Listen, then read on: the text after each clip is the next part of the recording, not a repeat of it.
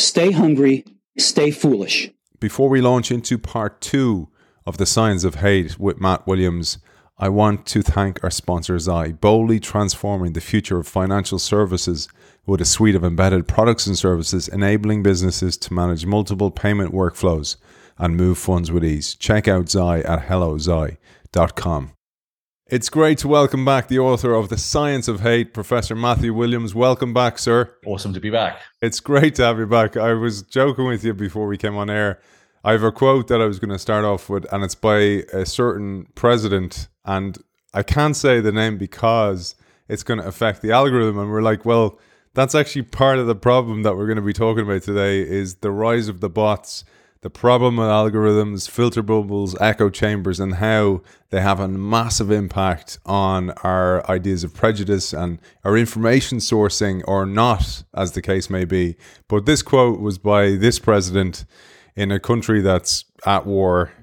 And he said, Whoever becomes the leader in artificial intelligence will become the ruler of the world. And I thought, how apt because it has such an impact on how people are incited. It's a huge accelerant towards hate that you talk about in the book. And I thought, you know, I, I did a little experiment myself and I said to people, oh, you're being manipulated by algorithms all the time. And even I think it myself and I go, no, no, I'm in control. And actually, that's the problem. We think we're in control. And much of the work that you do in Hate Lab shows us how we're not, how little we're in control of the information, how what we search for has a dramatic impact on what we see, and then that creates a worldview. If you're started off on the internet as tabula rasa, you're certainly not tabula rasa by the end of the day because so much of the internet is controlled by bots and artificial intelligence.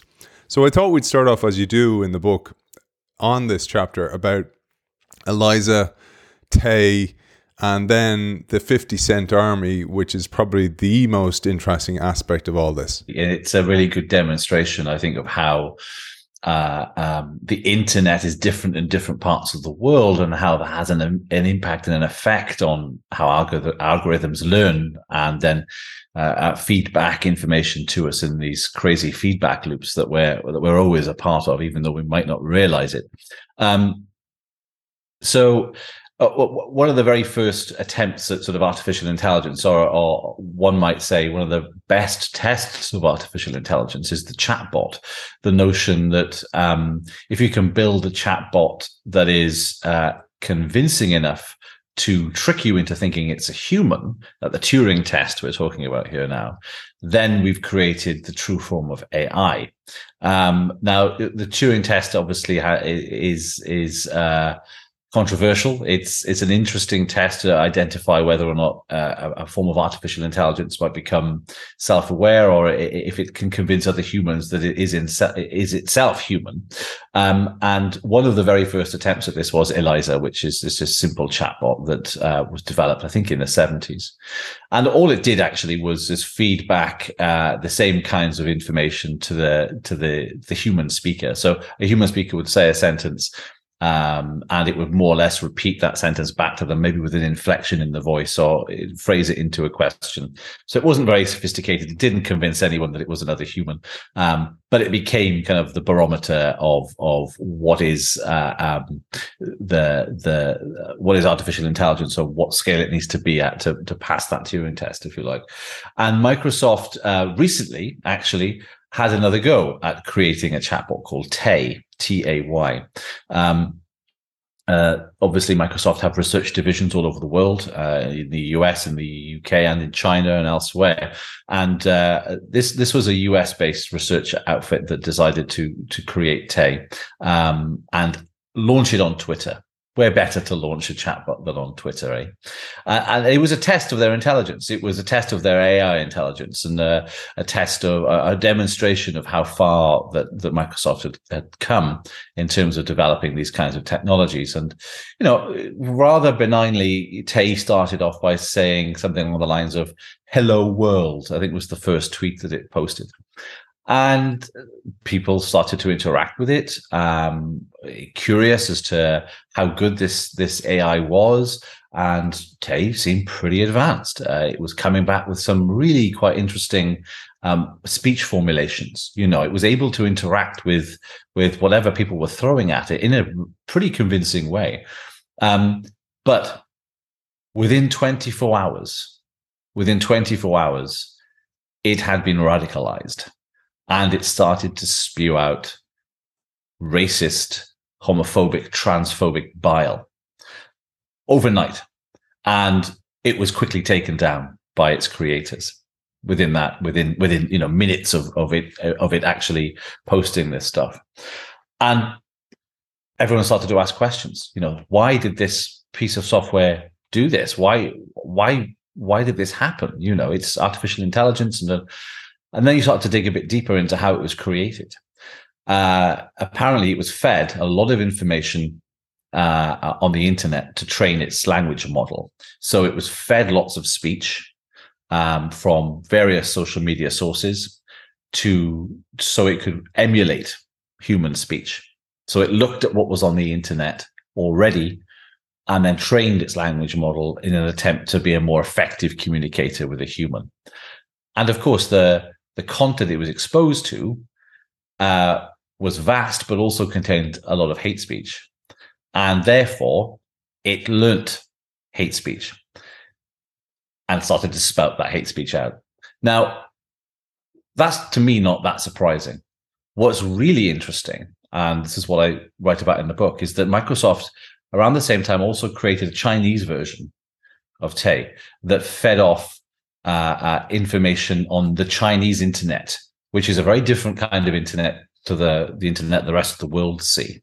This is primarily because it's a heavily regulated internet.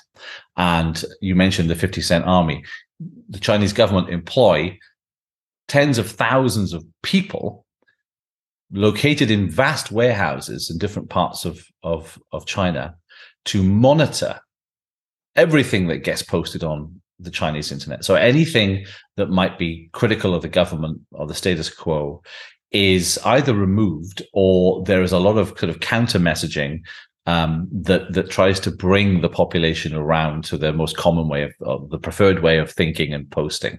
So the Chinese internet isn't really full of that much hate speech. It's certainly not full of much hate speech targeting the government, and it's a very different looking internet. Now, why that is interesting is because the chatbot that Microsoft created in China didn't engage in any hate speech whatsoever because the language model it learned from the Chinese internet was devoid of all that controversial stuff because of that heavy censorship. Now, I'm not promoting a heavily censored internet. I'm just using this as an example uh, of a natural experiment where you you train one chatbot in the Western world uh, based on sort of American social media, and you train one in China based on a very set, heavily censored internet, and it behaves very differently. And what this says is that the stuff that's on the internet, the content that's on the internet, on social media, on websites, etc., is incredibly biased and it reflects back to us those biases on a routine basis, either via chatbots or algorithms of other na- of another nature. Um, there's a really interesting study that looked to implement something called the implicit association test on the internet. So the IAT is this, is a relatively straightforward test to try and tap into our implicit prejudices. It, it, it's designed in the following way: it shows you images of black and white faces, very flashing very quickly on a screen, and then uh, in a quick association with that, it shows you a mix of um, good and bad words. Uh, and it, it, tests your ability to associate good and bad words with black and white faces based on your keystroke of a keyboard. So it's so quick that you're not able to think very uh, uh, um, uh, very clearly about what you're doing. It's more of an instinctive reaction, and and basically the argument is if you if you are biased towards black faces or white faces, you're more likely, for example, to associate bad words with black faces and good words with white faces it's come under criticism that you know it's it's not heavily predictive of behavior in the real world, but the results are are interesting. Now, what one uh, um, academic decided to do was to see if he could actually re- sort of clone this experiment for the internet itself, and how they did that was that they looked for the mention of white sounding names versus the the the um, the use of black sounding names and then looked around those names in the same document to see what kinds of other words were proximate to it. And what it found was white names were far more likely to be surrounded by positive words versus black names that were far more likely to be surrounded by negative words. And that just shows you how biased the content on the internet actually is. And all it's doing, of course, is reflecting what we've put on it. We put this stuff on there. You know, human beings populated the internet with the information that sits on there. So all it's doing is reflecting back at us the prejudices that we have as individuals and as institutions. But the problem starts to get really scary when algorithms get involved and they are being trained to interact with humans and to make decisions based on the information that we put up there that's deeply, deeply prejudiced. Some of your own findings from your own lab are really interesting. I thought perhaps we'd share, for example, you mentioned Google Google autocomplete. So when you're searching and the autocomplete, and what it suggests, what what's the words you're looking for here, and when you put in race or you put in religion, for example, it can suggest certain things. And I, I thought it was so interesting that, for example, in part one, we were talking about some of the harrowing cases that you mentioned in the book.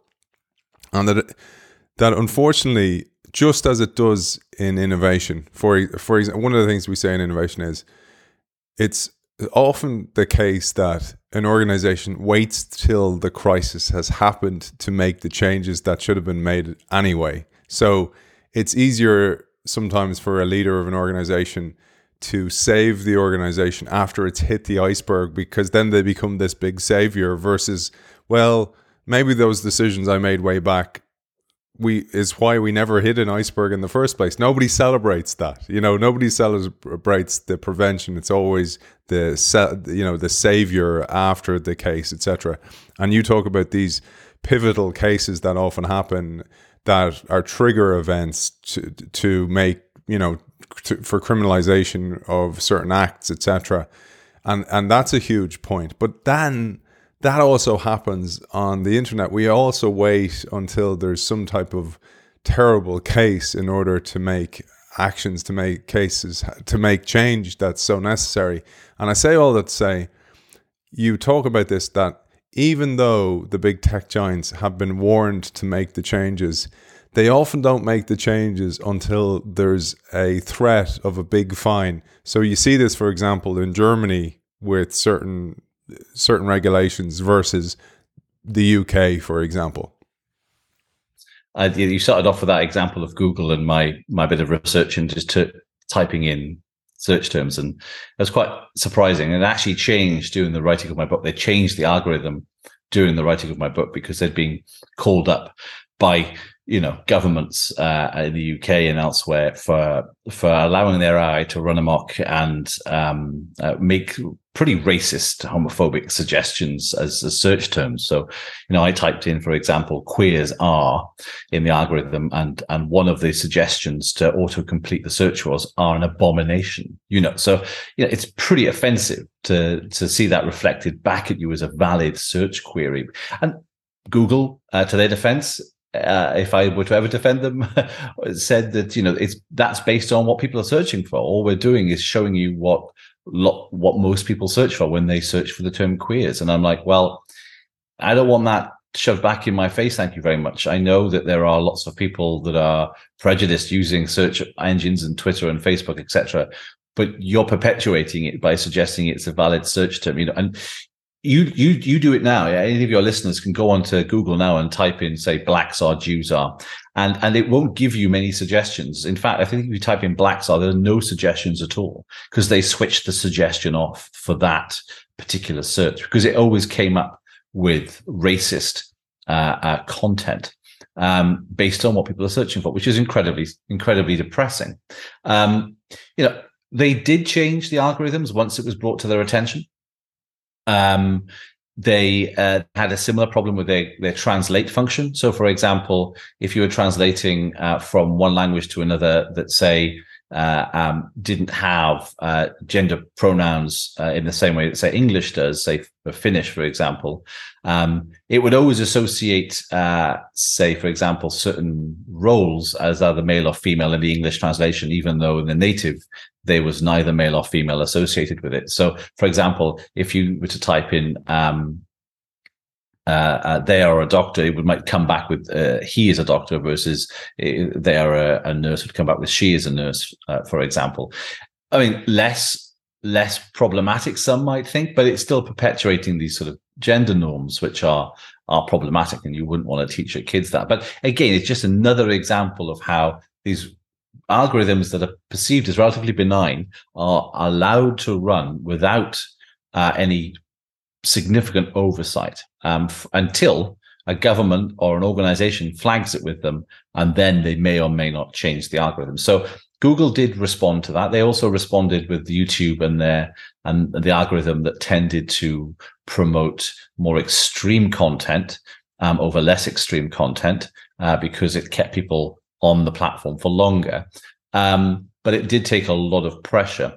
And you're right can we get these big social media companies to change change their behavior? The problem for me is that the algorithms that are most dangerous, and these are the engagement algorithms that keep you on the platform for longer. Once they turned them on and they started seeing those dollars roll in like never before, it's going to be it's going to take a lot to get them turned off and to see those profits tumble and them accept that as as as a consequence um, of of their actions. Basically, these algorithms work out what keeps us glued to to our screens. Unfortunately, because of various aspects of various aspects of human nature and evolution, we're very often glued to more negative stuff than positive stuff. It goes back to the amygdala and the and the brain stuff. Um, basically, you know, we're constantly on the lookout for threats because, you know, as a species, we are experts at survival. Um, and we always will seek out bad news over good news because you want to be aware of our threat environment. What's the threat landscape look like? So we're always attached to more extreme negative news than we are positive news. Not to say that those videos and images of cats, kittens, and dogs don't keep us glued. They do the same kind of thing for a very different reason. But the more extreme, that's why you see them so much because they're also being promoted by the algorithms. But conversely, we're also getting the really bad and, and really extreme stuff. And because the algorithms learn that that keeps us on for a few seconds longer, uh, which means that we can be advertised to for a few seconds longer, they just sort of perpetuate that that um, that process. And you know, I think at one point Jack Dorsey, before he left Twitter, was was was became sort of deeply aware of the consequences of the of the engagement algorithm when they take when they changed their timeline algorithm. Um, and there was some talk of him even potentially suggesting that Twitter turn it off, uh, but he left Twitter before he could he could he could actually see that through. And even if he would have done it in the end, we don't know. But ultimately, you know, it still works, it still operates, and all the big social media giants are doing it. It's the same with TikTok right now. Um, I find that platform incredibly sticky. I cannot stop looking at it, and it drives me nuts. And they've figured out a new way of keeping us engaged.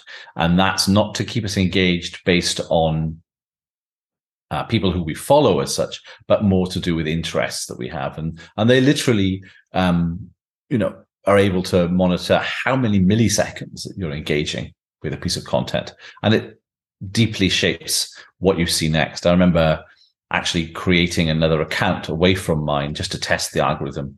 And I, for example, started to look at a lot of um, a conspiracy theory and misinformation posts about vaccine, uh, um, about the COVID 19 vaccine and other things. And, you know, I just watched one full video on sort of uh, conspiracy theory about the vaccine. And um, that's all I got. Uh, I may have had a couple of videos that were not related to it, but everything else I got was about sort of uh, um, sort of anti-vax and and and other conspiracy theories associated with it. And it was just so shocking that I, I actually couldn't get out of that spiral. I was stuck in it, so I had to delete the account. I actually told TikTok TikTok this. I advised TikTok on some of their hate policy stuff, and I actually said to the the guys in the uh, in the team who said, you know, I did this and I got stuck in this loop and I had to delete my account.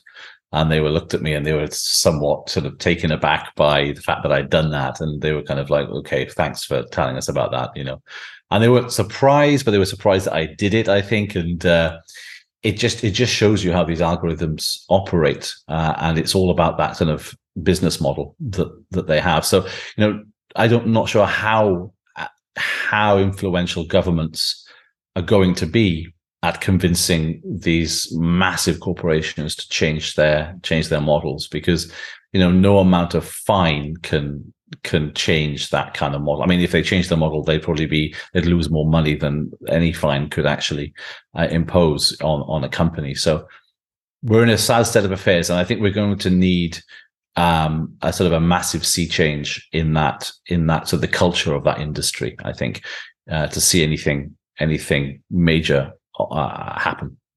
You were saying about TikTok, and one thing does really concern me, which is like the long form content that I publish on this show is I mean, you know, you, you've written the book. We will have done probably two and a half hours, I'd say, by the time we finish, maybe more. And like that takes time to read the book, but then it still doesn't give a holistic picture of the book. Like we'll only get through probably probably in depth maybe three or four chapters, if even. And then I constantly I've released a new part of the show called Innovation Bytes, B Y T B Y T E S, and the whole concept of that as well. I get so many people saying they prefer shorter form content, and I kind of go, yeah, I know, but it feels wrong to do that because you can only see it from you. You only get a, a slice of the perspective when you get that short bite. I mean, you can chop a bite anyway, which way you want to sound or confirm whatever biases you have in the first place. And I thought I'd say that because that that is very much on my mind all the time. But then when you talked about, for example, algotransparency.org, which is a website former Google employee went and created, and you talk about what happened you happens a lot of people. So we saw a spike in because of fear for the climate, the accelerants of of hate, as you talk about, but also the accelerants of conspiracy theories as well. Was during the pandemic, we saw a huge spike in conspiracy theories, both both about the pandemic itself, but about lots of different things, and you know the dots connect, and in crazy ways uh, for many many people. And what happens to them is then they go down into their content platform and they get stuck down a rabbit hole somewhere. And then they think that's reality. And then on top of that, if you add in, like you talk about, and perhaps you'll elaborate on this, if you talk about, well, if stuff's tweeted, for example, and then you have bots in places like Russia or Afghanistan retweeting, that shows validation of those tweets. Oh, what the heck? That's got a thousand retweets. Oh my God, it must be real. That's really, really dangerous. Yeah, and I think it's important to emphasize that the the role of bots are you know multifaceted in the sense that some of them can be driven purely by sort of code or a form of AI, but more often than not, bots are controlled by individuals and organizations. They're kind of fake accounts that have automated elements to them, but they have an agenda. Um, and that agenda may favor a state in, in one way or another. And we've seen that happen quite a lot with trigger events and the re- online reaction to trigger events, uh, and where disinformation and dis, uh, uh, misinformation as well is perpetrated, uh, perpetuated uh, by by an army of bots. And the Internet Research Agency in Russia, for example, has been implicated in lots of different things, including election election tampering. Um, but also, we found that bots associated with that organization also inflamed misinformation around terror attacks in the UK. For example, there was a, an image, for example, of a a woman in a headscarf walking past the victim uh, following the London Bridge terror attack, and it, the image suggested that she was sort of quite blasé about the whole thing and was on her phone and walking away, not even looking or caring about the victim, uh, and that was that was amplified by uh, bots associated with the Internet Research Agency in Russia. It received, you know, tens of thousands of retweets and likes, um, and it turned out that it was false information because another picture had been taken from another angle that clearly showed the woman was in distress and that she was completely aware of the situation and was clearly empathetic because she was tearful. And, you know, that wasn't shared in anywhere near as much. When the whole agenda there was let's sow division between groups in the United Kingdom at this very sensitive time in the wake of this terror attack, because any division is good for our country. If we can divide a country along uh, classic lines of, of division, one being race, the other being religion, etc., then it weakens a country. The more, the more, uh, uh, I guess, cooperative and, and, cohesive a country is, the stronger it is. The more divided it is, the weaker it is. And this is the kind of playbook of, of, of sort of the, the, the Russian agencies in a sense. It's kind of what you see continuously. This kind of con- continuous undermining of of democracies and of states, and they're now using all technology at their disposal to achieve this. Um, and that was a really interesting and terrifying example of where those bots were heavily involved in sort of falsely promoting seemingly by individuals that had their own minds uh, a, a, story that was was clearly was a clearly misrepresented one um, and yeah it's terrifying to see that happen um, we've also you know, in the book, I talk about the horrendous case in, in Myanmar uh, and the and the Rohingya genocide um, and the the role that Facebook had in had in that. To think that a social media company would have a role in such a horrendous uh, a horrendous genocide is it seemed at one point to be sort of an unthinkable thing, really. But um, you know, even the UN had come out in its report and said that Facebook had a sort of deciding factor, an incredibly influential factor in stirring up of hatred in in that country and the and the sort of mass killing of the Rohingya minority. Um, and Facebook just put their hands up and said, "Sorry, yeah, you're right, we did. We released our technology in that country at a time when." citizens in that country weren't very used to having mobile phones. It was too expensive to have mobile phones. And then overnight tax laws were changed, which meant that um, mobile phones became affordable. And the first thing that the the population downloaded were was Facebook because ultimately uh, uh, Facebook was the only platform, unlike other platforms at the time, that that that had a, a, a option for their language. So they were using it to to communicate with each other, and you know it went from like no one using Facebook to like eighty percent of the country using Facebook in the space of you know a couple of years, and it became the main form of communication. And and the authorities took great advantage of that and started to spread vile, hateful disinformation about the minority and uh, there was no attempt to stop it. One of the main reasons Facebook said was we had very few people who could speak the local language in our moderation teams, and it was really hard to get people to moderate. Um, and that was it. That was the sort of the limit of their of their excuse, and it just wasn't good enough. Um, their algorithms didn't work on the language, um, so they couldn't automatically detect false and misleading and hateful information.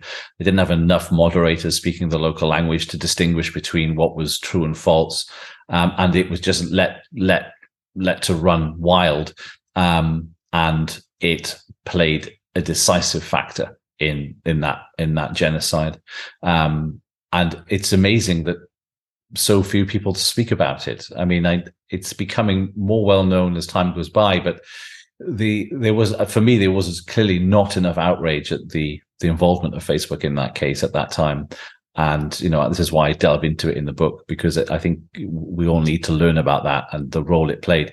Because if it can play a role like that in one part of the country, uh, one part of the world, I should say, you know, it can it can do the same in another. The one thing they did come out and say was that you know we, we're, we're going to change policies. So you know when we do sort of launch our technology in a developing country that's not very tech savvy, you know, the, the population weren't very tech savvy um, because they weren't giving any any tech for a long time. We will put extra safeguards in place. They didn't say what those would be, and you know, we're not entirely sure if they were implemented. But yeah, I mean, it was such a shocking, um, shocking example of where social media has been implicated in the worst kind of the worst kind of uh, sort of massacre, and and the consequence seemed to be negligible for the company one of the things I was thinking about was how many many people didn't take menopause that seriously as as a really huge impact on on society until Davina McCall got involved and you had this kind of spokesperson for it and then that ignited the change in some way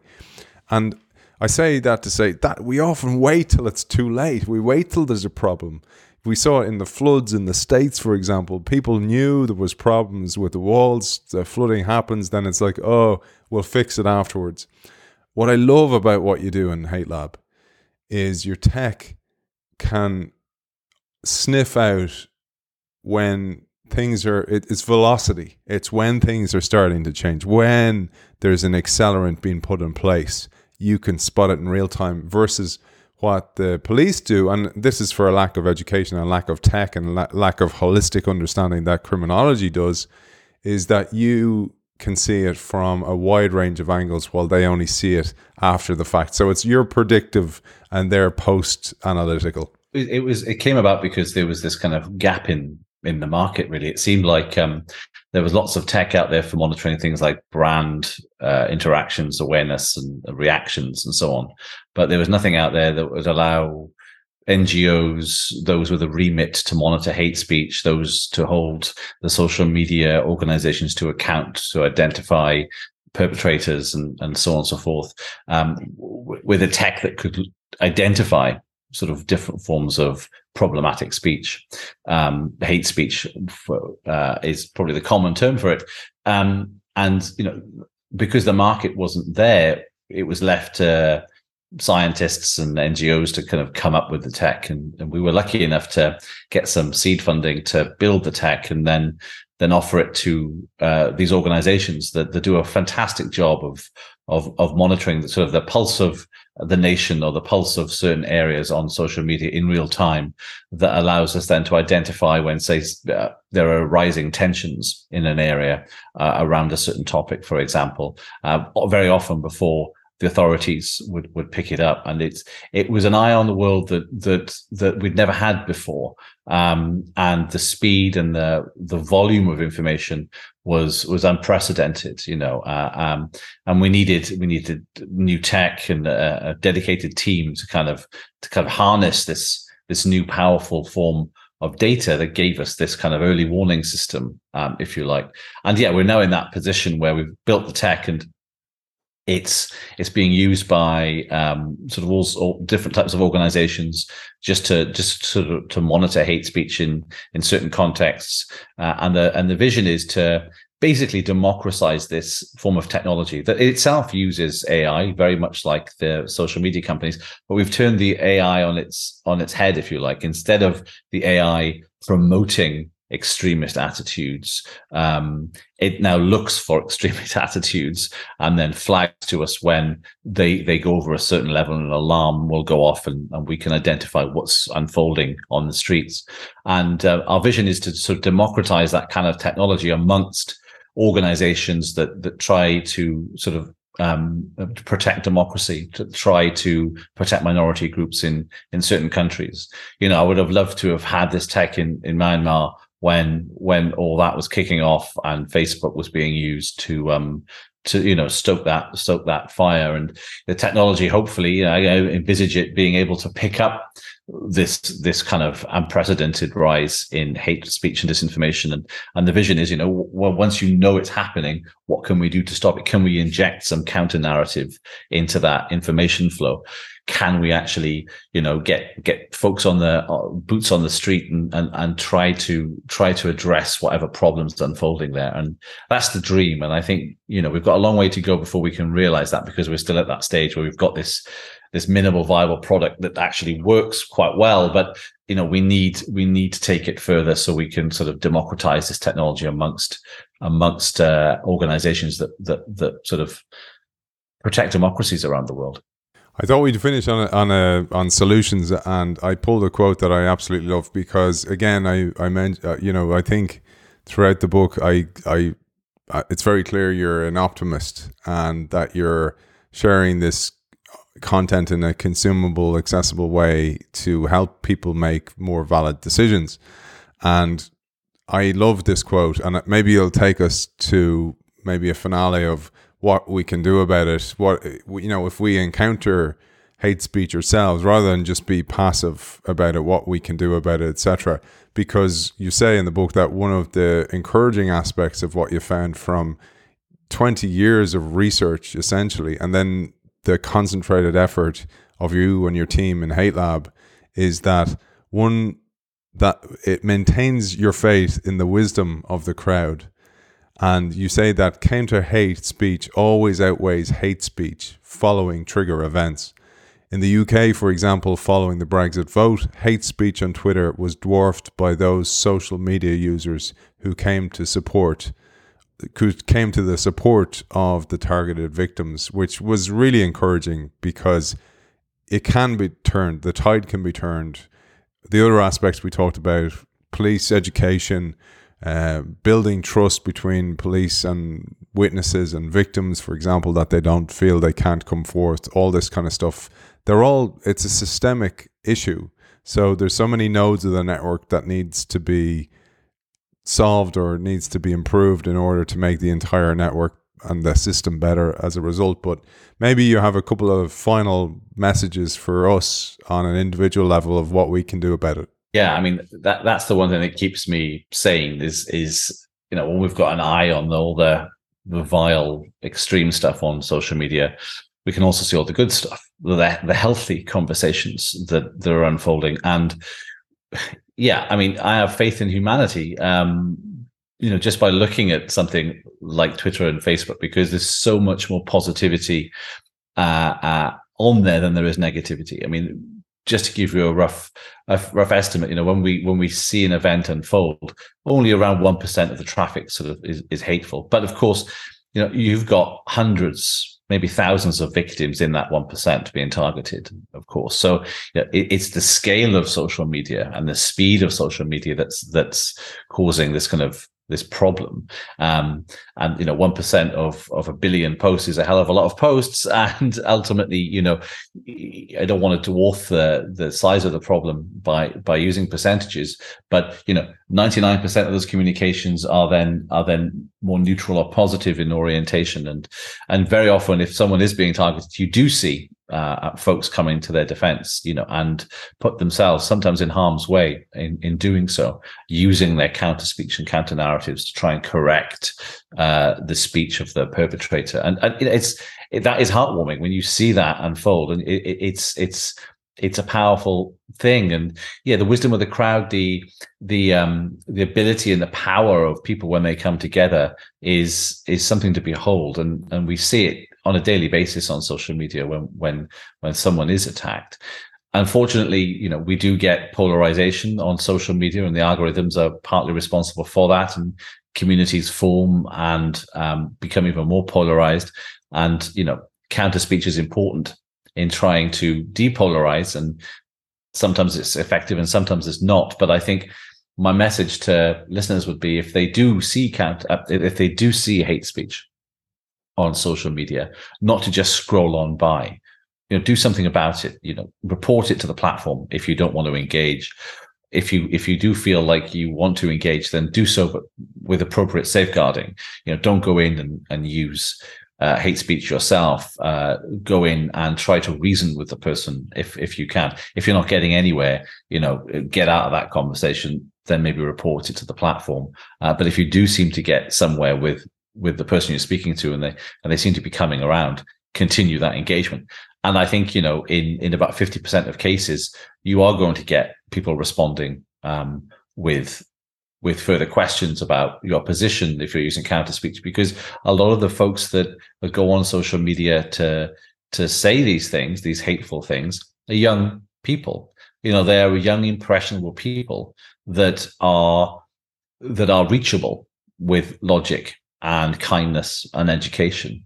And I think we have to realize that they're not all the, they're not these sort of mission haters that I talked about earlier. They are they are impressionable young minds, and I think we have to see them as that. Uh, at least assume that the person sending the hate speech is um, is redeemable, is a person that can change. And I think if we do that, um, we, we kind of win half the battle. And uh, and this is what I see in, constantly on, on social media that you know that, that, those that are involved in it are young impressionable minds that can be changed, and with appropriate counter speech, um, they will they will stop engaging in that kind of hate speech. And I think that's it's an important lesson that we've learned empirically in the lab. Amen, brother. And Matt, for people who want to find you, reach out to you. I mentioned in the last episode that you have that tech you're looking for to spin out. Maybe somebody will know a company or be an investor themselves that might be interested. Where can they find you? That'd be great. Yeah, uh, hatelab.net is is uh, the lab webpage, and uh, yeah, you can get in touch with us there and, and get up to date with all our latest uh, research. The author of The Science of Hate: How Prejudice Becomes Hate and What We Can Do About It. Professor Matt Williams, thank you for joining us. Thank you so much.